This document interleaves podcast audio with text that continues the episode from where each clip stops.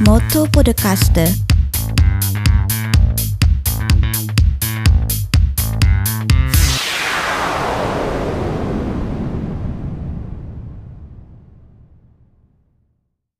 Senbatsuro Aisuro Minasan Konnichiwa, la Roberto des Motto Podcast ni Yokoso.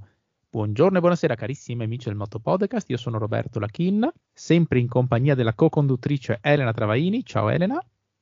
Buongiorno e buonasera a tutti, ciao Roby. Andiamo subito a presentare l'ospite speciale di questa serata, eh, un ospite che ho conosciuto eh, giocando a scacchi attraverso anche il sito Motoscacchi ehm, che sto portando avanti da un po' di tempo, una persona favolosa che parla lo spagnolo, fa mille cose, ma ce ne parlerà direttamente lei. Ho il piacere di presentarvi da Torino Laura Scatà. Ciao Laura.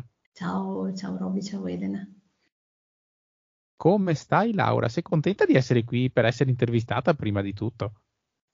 Sì, sì, sì, sono contenta, un po' emozionata, però contenta, sì.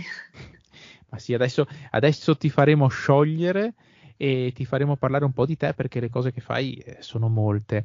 Partiamo direi dalla prima, cioè la scrittura. Cosa ci puoi dire a tal riguardo? Io scrivo delle fiabe che sono un misto tra invenzione, fantasia e vita quotidiana vera, ispirate mm. quindi a degli eventi veri. Vabbè, a me scrivere piace, è una cosa che mi piace, proprio una passione eh, sin da piccola e mi è capitato di un po' per caso, un po' per, eh, non so nemmeno io, ma di scrivere un po' di, di, queste, di queste, fiabe, appunto dedicate a, dei, a, degli eventi, a degli amici.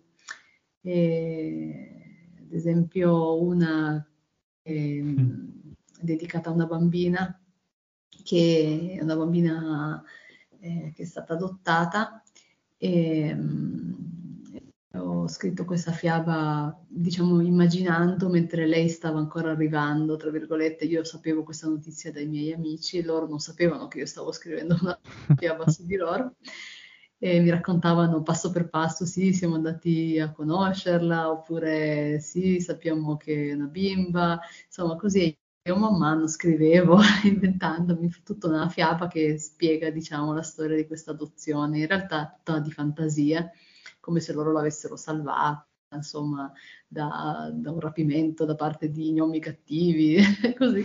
E, e, poi questa fiaba qua glielo, l'ho scritta, ho conosciuto, tra virgolette, in quel, tra l'altro in quel periodo una ragazza che faceva dei disegni de, per l'Istituto delle Belle Arti, che è, mi ha aiutato a fare i disegni per il libro, è stato stampato un libretto e l'ho regalato a questi amici per regalo di arrivo della bambina, insomma fantastico. E, sì, e, e, ho saputo poi più avanti che è stato è diventato un progetto della regione su come dire in modo simpatico, in modo diciamo non traumatico a un bimbo che è stato adottato, quindi in questo caso con una fiaba può essere un bel modo di, di dire al bambino la verità, insomma. complimenti vivissimi, eh, Laura, per questa cosa che hai fatto, ma come fai a scrivere? Cioè, diciamo a tutti, anche tu come me sei una non vedente, eh, in che modo utilizzi il computer, il braille o tutti e due? Raccontaci. In verità ehm, io ho perso la vista da qualche anno e ehm, prima scrivevo con la penna e mi sono, mi sono chiesta ma cioè, l'ispirazione ti deve venire no? in un momento e ti metti lì, trovi un foglio e scrivi. In verità non è poi così, ho scoperto che invece alla fine è la stessa cosa anche davanti a un computer, io uso la sintesi vocale e ti metti lì e poi le idee in realtà vengono lo stesso. Ecco, questa è stata una piacevole scoperta. Quindi queste le fiabe di cui sto parlando sono state scritte eh, già da me come non vedente, diciamo, ecco, quindi con il computer. E questo è molto interessante perché magari ognuno di noi che non ci vede, ma magari anche altre persone, eh, vorrebbero manifestare la voglia di esprimere un concetto, una storia, che ne so, ma magari si sentono un po' presi, un po' in difficoltà perché dicono, ma io non ci vedo come faccio. Invece no, invece tu ci stai dimostrando, addirittura hai stampato eh, un piccolo libretto per i tuoi amici e che ha avuto comunque un certo successo e quindi vi invito a seguire l'esempio di Laura. Mai scoraggiarsi e rincorrete sempre i vostri sogni, anche quelli letterari a volte. Chissà, magari anch'io scriverò un libro, chi lo sa. Io sto pensando di scrivere la mia biografia. Oh, vedi, vedi, allora dovresti prendere esempio da Laura che, che si mette a scrivere col computer è bravissima. Ti, davanti alla tastiera poi le idee ti vengono, insomma, quindi meriti provare, dai. E tu sei anche famosa per la storia, tutto nel, nel circolo degli scacchi nostro di Motto Scacchi ti conosciamo per la storia del topolino Balic. Sì, ebbene sì, il topolino Balic e vabbè, quella è un'altra, un'altra fiaba che ho scritto e che mh, ho fatto leggere eh, diciamo alle persone che avevano partecipato all'evento e a qualcun altro tipo Roberto e, e, diciamo è stata scritta nell'ambito io lavoravo come guida a Dialogo nel Buio di Milano e nell'ambito di un evento per il Carnevale di Venezia. E quell'anno non so perché c'era messi a chiacchierare con gli altri colleghi, le altre guide sul fatto che a Venezia ci sono i topi, insomma, eh, e non so come, un po' ridendo e scherzando, si iniziava a parlare di questa cosa e, e è venuta, diciamo, anche sfruttando il fatto che ci sono stati diversi visitatori in quel, in quel periodo molto molto carini, soprattutto bambini che hanno fatto cose simpatiche, così. E io nel frattempo prendevo appunti delle cose simpatiche che succedevano. Quando sono poi tornata a casa, un po' perché avevo nostalgia di, del Carnevale di Venezia, dell'evento, e un po' perché mi sono messa così a scrivere. E è venuta fuori la storia di questo topolino Balic, che era un topo che viveva a Venezia, insomma tutta una storiella mm, dove i protagonisti sono anche i bambini, i visitatori di questo percorso buio dove appunto lavoravo. Ecco. Molto bene, sappiate cari amici ascoltatori che se siete interessati eh, nel sito mottopodcast.org alla voce di questa puntata con Laura troverete anche eh, un piccolo racconto con protagonista il topolino Balic, così potrete carpire le tecniche di scrittura della nostra laurea. Grazie Laura per la concessione, tra l'altro. Mm, figurati. Ma passiamo oltre perché eh, le cose di cui parlare sono, sono appunto tante e tu sei eh, legata al mondo dell'adozione non solo perché hai scritto un racconto, ma perché tu eh, in prima persona hai adottato un bambino e questa è una storia molto interessante che vorrei tu ci potessi raccontare. Sì, eh, allora ho adottato un bimbo diciamo a distanza, eh, nel senso che è un, è un bambino non vedente che frequenta una scuola molto particolare, la scuola San Lucy di, di Meru in Kenya. E, mm, questa è una scuola, diciamo una specie di college eh, dove persone, bambini non vedenti iniziano proprio i loro studi dall'elementare fino diciamo, alle superiori e fino a diventare insegnanti. E se riescono a diventare insegnanti, quindi acquisire il massimo dello, dello, studio con buoni voti, avranno la possibilità di avere un lavoro dignitoso in un paese come il Kenya che, diciamo, avendo molti problemi per le persone cieche, non, insomma, non offre grandissime, grandissime possibilità. Mm. Invece il governo del Kenya tempo, tempo, fa aveva varato una legge che le persone cieche possono fare gli insegnanti, hanno ovviamente uno stipendio più che dignitoso e anche diritto a un assistente che lavora con loro. E, e questa scuola appunto, io ho dotato questo bambino che si chiama Japet, che adesso dovrebbe avere sugli otto anni e pagando una, diciamo, tra virgolette, piccola cifra all'anno, gli pago gli studi, ecco, la permanenza in questa scuola, sperando che riesca, che ce la faccia a completare gli studi e insomma diventare professore. Eh, ce lo auguriamo tutti ovviamente.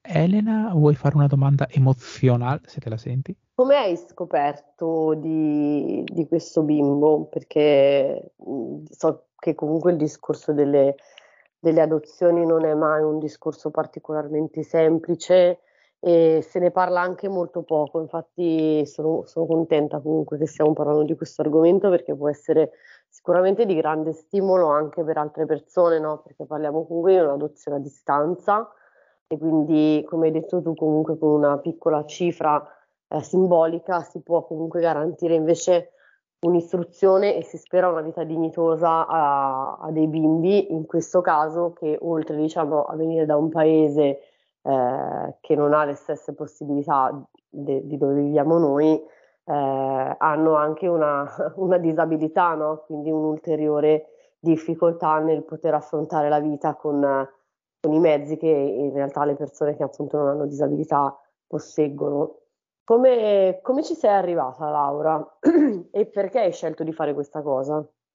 Sì, allora ci sono arrivata diciamo un po', un po per caso, ho conosciuto tramite il gruppo sportivo de, dell'Unione Ciechi di Milano una signora molto particolare che si chiama Nucci, che da anni, da quando è andata in pensione, lavora, diciamo, vive e collabora mh, mm, con questa scuola.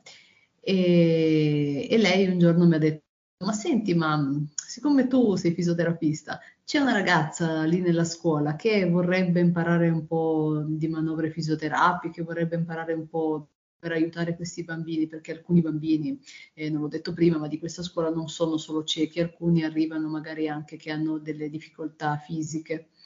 E allora eh, Nucci mi dice, Laura, questa, c'è una ragazza che non ricordo se era infermiera o che però di fisioterapia non ne sa moltissimo, però si vuole impegnare, vorrebbe imparare le minime, le minime, cose perché non vieni a fare un periodo giù da noi, così magari le insegni un pochino e vediamo di... E io, che amo viaggiare, che mi è sembrata una cosa carinissima, ho detto subito di sì, ovviamente, sono stata un mese in, in, in Kenya, in questa scuola. Uh-huh. E, sì, è stata un'esperienza veramente anche forte, perché vedi veramente delle cose che noi qua non... forte, però molto, molto emozionante, commovente, non vi dico, cioè, eh, potete immaginare tutti questi bimbi. Cioè, mm, Dai, raccontaci un episodio che ti ricordi più degli altri. Eh, guarda, un episodio che mi è rimasto veramente nel cuore è una, un giorno che siamo andati a fare un, un giro in un'altra città lì vicino con la macchina della scuola, insomma, semi-turistico, io, Nucci e altre due ragazze. Così torniamo alla scuola e io avevo una piccola casetta che dividevo con, una, con un'altra ragazza dove, dove, vivevo, insomma. E, e, a un certo punto ci sentiamo chiamare, ah no, come, come, cioè tutto in inglese, no, venite, venite qua, qua, no, no, non a casa, qua, qua da noi, qua da noi, una bambina mi prende per mano, io dico, ma mi prende per mano, mi, mi accompagna con una dolcezza, una gentilezza sotto una specie di, diciamo, tendone, di, di, di dove mi mette una sedia e dice siediti prego, siediti qua, e dico ma mi siedo, nel tempo di sedermi iniziano a cantare questi bimbi, eh, ragazzi vi assicuro, nella, nella sera questi bambini che avevano organizzato un concertino in onore mio, di Nucci, per che bello! No, vi dico, non vi dico commovente, guardate, bellissimo. Poi tra l'altro delle belle voci erano veramente bravi, tra l'altro. E quello è un episodio che veramente non si dimentica, insomma. Caspita, complimenti anche per l'adozione che stai portando avanti da anni e anzi questo punto vorrei sollecitare un po' anche gli ascoltatori, soprattutto chi come me e te, Laura, è non vedente. Eh, eh, perché non adottare un bambino non vedente africano? Sappiamo benissimo quali sono le difficoltà anche nella società moderna ed evoluta come la nostra, come si può vivere in Europa. Pensate un po' voi in Africa dove hanno molto meno di noi e quindi pensateci su, io spero di riuscire a mettere nel sito internet i contatti della scuola eh, di Nucci eh, per poterla contattare, magari cosa, c'è un sito internet, Laura? Mm, guarda, a dire di verità non lo so, ma cercherò di, di, farti avere i contatti in modo che potranno essere a disposizione per contattare più che altro Nucci perché lei è una è davvero una grande persona e questi mm. soldi che vengono mandati arrivano direttamente a lei e lei si occupa veramente di gestirli in modo onesto e in modo limpido proprio per il bene di questi bambini. E, e questo secondo me per un'adozione a distanza è importante, sapere a chi esattamente puoi riferirti. Ecco. Poi diciamo che questi bambini altrimenti in Kenya non sarebbero destinati a una vita molto, molto facile, insomma, uh, eh, non sì. ci sono le opportunità che ci sono qua ovviamente, invece così la loro vita è più, più dignitosa. Eh. Sì, allora facciamoci e facciamo un regalo, adottiamo anche noi a distanza un bambino nel, nel limite delle nostre possibilità, senz'altro eh, renderemo felici una persona che potrà dire la sua nel mondo. Andiamo ancora avanti perché le storie non sono finite, quelle da raccontare oggi, super puntatona. Presumo tu sia l'unica non vedente in Italia a farlo perché in Italia questo genere di materiale non si trova, vero? Ma sì. tu sei in possesso di un mazzo di tarocchi braille. Ebbene sì, ho un mazzo di tarocchi braille acquistati in Spagna, scritti in spagnolo. Mm-hmm. E, sì, sì, con cui faccio le carte, vabbè, diciamo, mh, mm, non sono una maga o una veggente, ma sono tarocchi fatti, diciamo, in modo psicologico. Uh. E, così, in due parole, vabbè, diciamo, allora, i tarocchi sono simboli che rappresentano l'inconscio e come un po' i sogni, diciamo, e noi scegliendo una carta invece che un'altra o disponendo una carta in un posto invece che in un altro, è come se mettessimo in chiaro, diciamo, quello che c'è nell'inconscio ma che è nascosto e che noi non sappiamo. È come leggere un sogno in qualche modo, però lo facciamo mm. come vogliamo e, e quindi mi, mi cimento, mi diverto così con gli amici. E, insomma, se mi capita di, di fare queste, queste letture delle carte. Sì. Ma senti, eh, qui la domanda sorge spontanea, come diceva qualcuno in televisione molti anni fa, ma come hai fatto a trovare i tarocchi in braille? Uh, dunque, i tarocchi in braille li ho trovati perché avevo, mi ero informata qua in Italia e non ho trovato nulla, nulla del genere. E I tarocchi io li faccio sin da quando anche lì ero adolescente, diciamo, e, e, e, vedevo, e quindi ho detto adesso non ci vedo, come faccio a fare i tarocchi? Dovranno essere in braille. Avevo già in mente di metterci io delle etichette veramente incollate, ma poi devo aver chiamato la ONSE, l'associazione spagnola, ho scritto una mail o qualcosa del genere e miracolosamente mi hanno detto ma certo che li abbiamo, cosa che non mi aspettavo. E così li ho acquistati.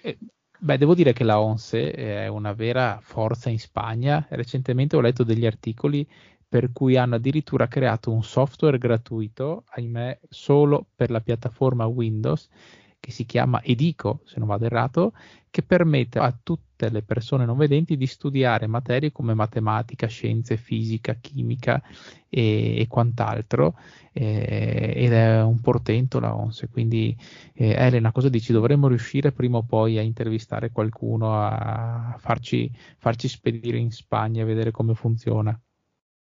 Eh, sarebbe molto molto interessante, questo sì. Anzi, se Laura hai magari un, un contatto, perché sono molto difficili in realtà da contattare. Io non ho trovato una mail, ho trovato solo il numero di telefono. Ho qualche amico in Spagna, provo a pensarci, dai. Non mi prometto al 100%, ma vediamo. Ottimo. Grazie. Beh, invece mi rivolgo ancora a Elena perché insomma si parla di tarocchi, si parla di sogni. Tu che sei una grande sognatrice, Elena, cosa ti dicono i tarocchi? Eh, sai che è un argomento che in realtà a me un po' spaventa. Oh. Non ho mai avuto il coraggio. Avevo una vicina di casa che, che li leggeva e più volte mi ha, mi ha chiesto di leggermeli, ma è una cosa che mi ha sempre un po' spaventata e quindi le ho sempre detto di no in realtà. Perché mh, mm, non lo so, questa idea di, di, di andare a lavorare nell'inconscio, di, di sapere, scoprire magari cose che poi eh, sappiamo che la mente è, è, è, molto, non mi viene la parola, influenzabile, no? E quindi poi magari mm. dal risultato uno inizia a lavorarci sopra, tu sai bene, Roby, che io sono una che pensa tanto, no? Sulle cose, sì. troppo penso troppo, quindi immaginati se mi fanno, cioè, se mi fanno i tarocchi e mi, mi, esce una roba che non fa tanto genio, cioè praticamente ci rimugino per i prossimi sei mesi, no? Fino a che non riesco a darmi la risposta che voglio io. Quindi non lo so, un po' mi fa un paura. Boh. Ma guarda, Elena, non sei l'unica perché è una cosa che molte persone in verità hanno questa, però forse perché c'è anche un po' il mito dei tarocchi che ti possono prevedere magari delle cose o ehm, appunto come dicevi tu che possono influenzarti o che magari possono dirti cose molto negative o annunciare magari cose che accadranno, di che se in verità. Non è così, cioè almeno i tarocchi che faccio io non prevedono il futuro, non prevedono le disgrazie o le cose brutte o neanche belle che accadranno, ma semplicemente magari ti possono dare un consiglio, non so, ti faccio un esempio, una domanda, eh, devo, sto cambiando lavoro, come, cosa ne pensi? Io riesco a capire dal, dalle tue scelte dei tarocchi un po' com'è l'energia in quel momento per te ma non se domani mattina potrai litigare per dire con il capo, cioè, sono cose molto a livello proprio di energia, di, di, di, posso dirti ma questo è un periodo buono per, per, cambiare oppure forse è meglio aspettare un pochino. No, comunque non, non, non devono spaventare perché appunto e mi dispiace infatti quando io lo capisco, eh, perché non sei appunto come ti dicevo la prima che, che, mi ha detto una cosa del genere, perché magari c'è un po' l'idea, non sai il, il, il futuro, no? Eh, se poi mi dice che eh, la cosa negativa, allora poi no, cioè in realtà non esistono cose positive o negative, quello che si vede è solo un pochettino l'energia, quello che come gira l'energia in quel momento, come se è il caso di aspettare, se è il caso di buttarsi subito, se ma in modo molto, e non c'è una carta, alcuni dicono anche che alcune carte sono negative, che portano sfortuna, assolutamente non è vero, non ci sono carte negative o positive, cioè nella vita c'è il bene e il male, c'è il giusto e lo sbagliato, ma sono tutte facce di una medaglia, non, non, c'è mai una cosa che è completamente negativa, magari anche un periodo, tra virgolette, difficile ha i suoi lati positivi. No? O magari un periodo super positivo ha dei lati magari un pochettino più, ombra. Quindi cioè, vorrei sfatare questa cosa della... Beh, beh, dopo me faccio i tarocchi, va bene Laura, mi farai i tarocchi, l'ho detto un po' in veneziano.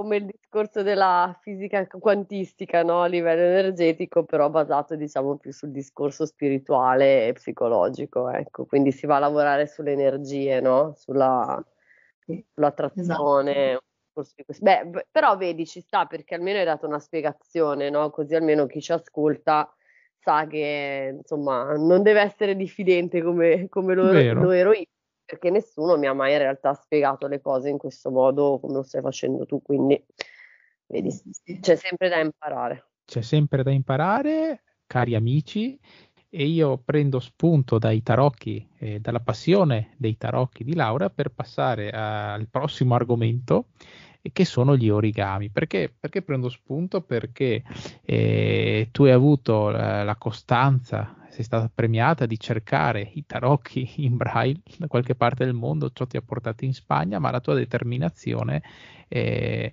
ti ha premiata, quindi sei riuscito a trovare questo mazzo di tarocchi con il quale puoi andare avanti.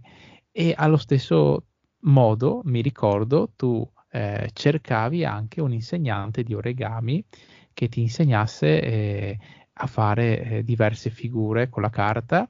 Ricordiamo che qualche tempo fa abbiamo intervistato Haruka San, eh, questa insegnante di origami che, che si è prestata ehm, attraverso una puntata del podcast a insegnare le metodologie per fare una bellissima gru di carta eh, con il significato della pace, Haruka San anche, che salutiamo peraltro, è anche Ciao. l'insegnante di, di Laura, giusto? Sì, sì, sì. Ciao Ruca, approfitto anch'io. Sì, sì, da un po' di tempo facciamo un po' di cosine insieme, sì. E sì, gli origami sono un'altra mia, delle mie passioni che anche lì eh, facevo quando vedevo, avevo un libro, il classico libro con tutti i disegnini, le figure, le spiegazioni e a un certo punto ho detto ok, adesso il libro chi lo legge? Come facciamo? E, e, quindi adesso è arrivata Ruca e un po' di cose le ricordo da quando le, le facevo, un po' di, di, manualità ci vuole. E, sì. e gli origami pensate che nel 2015 ho fatto ben mille gru. eh, eh. se gli ascoltatori hanno ascoltato la puntata Origami Podcast, sapranno sì. che fare mille gru di carta ha un significato molto particolare. Gru sono simbolo, vabbè, sono animali di portafortuna, diciamo simboli di prosperità, di benessere, di, di fortuna. In generale, fare mille gru eh, significa, cioè quando tu hai completato le mille gru, puoi esprimere un desiderio. Allora io mi ero organizzata un po' in modo meditativo, l'ho preso un po' come una meditazione, ne facevo tre al giorno, ogni giorno, pensando al desiderio. Wow! e poi non finisce qua, dopo aver fatto queste mille gru, le ho tutte assemblate, le ho regalate a amici, colleghi, così, e adesso mh, mm, mi sono prefissata che il desiderio si avvererà quando avrò assemblato tutte le gru e me ne mancano ancora 100 da, da assemblare su 1000. Beh, sei arrivata, sei quasi arrivata al traguardo, forza, forza, forza. esatto, esatto, speriamo che il desiderio si avveri. E, ehm, ma dopo, quando ne fai mille, ci puoi dire qual è il desiderio? Se no. dopo che si è avverato, ve lo dico. Io non ti dico il desiderio in anticipo. Esatto. No, io, infatti ho detto dopo, eh. Dopo, dopo, quando sia avverato ve lo dico, ve lo dico sicuro. Ti riaccoglieremo qui nel Motto Podcast per sapere com'è andata e sicuramente ti auguriamo che vada tutto a gonfie vele, anzi a, a gonfie origami. grazie, grazie. E si possono ammirare da qualche parte le tue creazioni di carta? Sto mm, piano piano costruendo un profilo Instagram che si chiama Gli origami ad occhi chiusi Ehm, dove metterò, sto iniziando a mettere tutte le, le foto con la didascalia dei, degli oggettini che io, che io creo, sì. Quindi oh. dovete avere un po' di pazienza perché non sono un'espertissima di, di computer, ma mh, mm, mi sto impegnando a fare questa cosa perché mi sembra carino mettere, fare vedere insomma alle persone quello che, che Beh, si può fare dire... con la carta, quello che io nel mio piccolo sto facendo. Mm. Instagram è mm, ancora un po' inaccessibile per noi non vedenti, ma nel sito mottopodcast.org, alla voce di questa puntata, troverete il link diretto al eh, profilo Instagram di Laura. Motto siamo arrivati quasi alla conclusione e direi che potremmo concludere la puntata così come l'abbiamo iniziata parlando di scacchi, perché Laura eh, ti sei iscritta al campionato di, di motoscacchi, un, to- un campionato, ehm, anzi un torneo molto particolare di braccio e mente, dove si gioca in coppia sostanzialmente. E deduco che tu ne abbia già fatti di tornei di braccio e mente, giusto? Sì, sì, ne ho fatto qualcuno di questi tornei, sono carini perché diciamo sono divertenti, c'è, c'è meno agonismo, c'è mh, anche parecchie risate perché la cosa divertente è che non ci si capisce mai con uh, il proprio compagno di squadra, tu vorresti fare una cosa e puntualmente ne viene fatta un'altra, ma questo è il bello del gioco, insomma. Quindi, sì. Eh, eh, vogliamo ricordare il nome della tua squadra? Sei in coppia con Michele? Io sono in coppia con Michele e la squadra si chiama Carbonara. E non so perché è venuto questo nome, perché lui è di Roma e io sono di Torino, ma a me la carbonara piace moltissimo, è il mio piatto preferito e, e lui wow. anche. Il mio. sì è buonissima. Allora abbiamo detto, vabbè, dai, chiamiamola una cosa che ci accomuna, chiamiamola carbonara. Ecco. Famosa una carbonara, oh, a belli. sì. eh, ricordiamo che mh, mm, potrete seguire le epiche gesta di Laura e del gruppo Carbonara nel sito mottoscacchi.wordpress.com. Eh, al medesimo torneo siamo iscritti anche io ed Elena con la squadra dei Piedotti, che ovviamente è nome coniato da me. che facevo confusione tra i pezzi, le pedine e i pedoni e a un certo punto ho detto sentite chiamiamoli piedotti e quindi noi ci chiameremo i piedotti. I piedotti, non perché abbiamo dei piedi giganti ma perché eh, qualcuno aveva un po' di confusione sui pezzi degli scacchi che eh, si chiamavano pedine, pezzi, pedoncini, tutto il possibile al di fuori che la parola pezzo, però va bene. Vabbè, spezziamo, spezzate la lancia a mio favore, veramente, ragazzi. Allora, Roberto mi ha incastrata in questa cosa e io non sono capace di giocare a scacchi, quindi eh, sarò la persona meno agonista del mondo. No, Lo prendo va. per Ci divertiremo.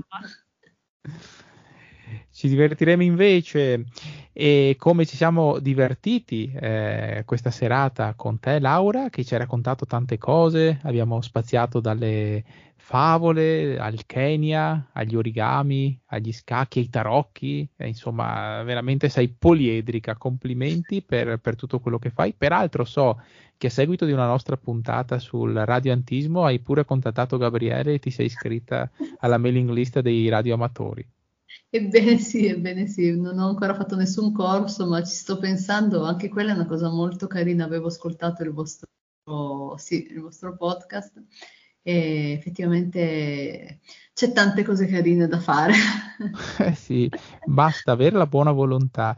Guardate, in quasi 100 puntate di Motto Podcast ne abbiamo viste di tutti i colori, viste e sentite, per cui c'è l'imbarazzo della scelta, la vita va vissuta a pieno, va esplorata, provata e ognuno nelle categorie, nei settori che preferisce senza arrendersi, senza sentirsi da meno. E tu sei un bellissimo esempio, Laura, di poliedricità, quindi chapeau.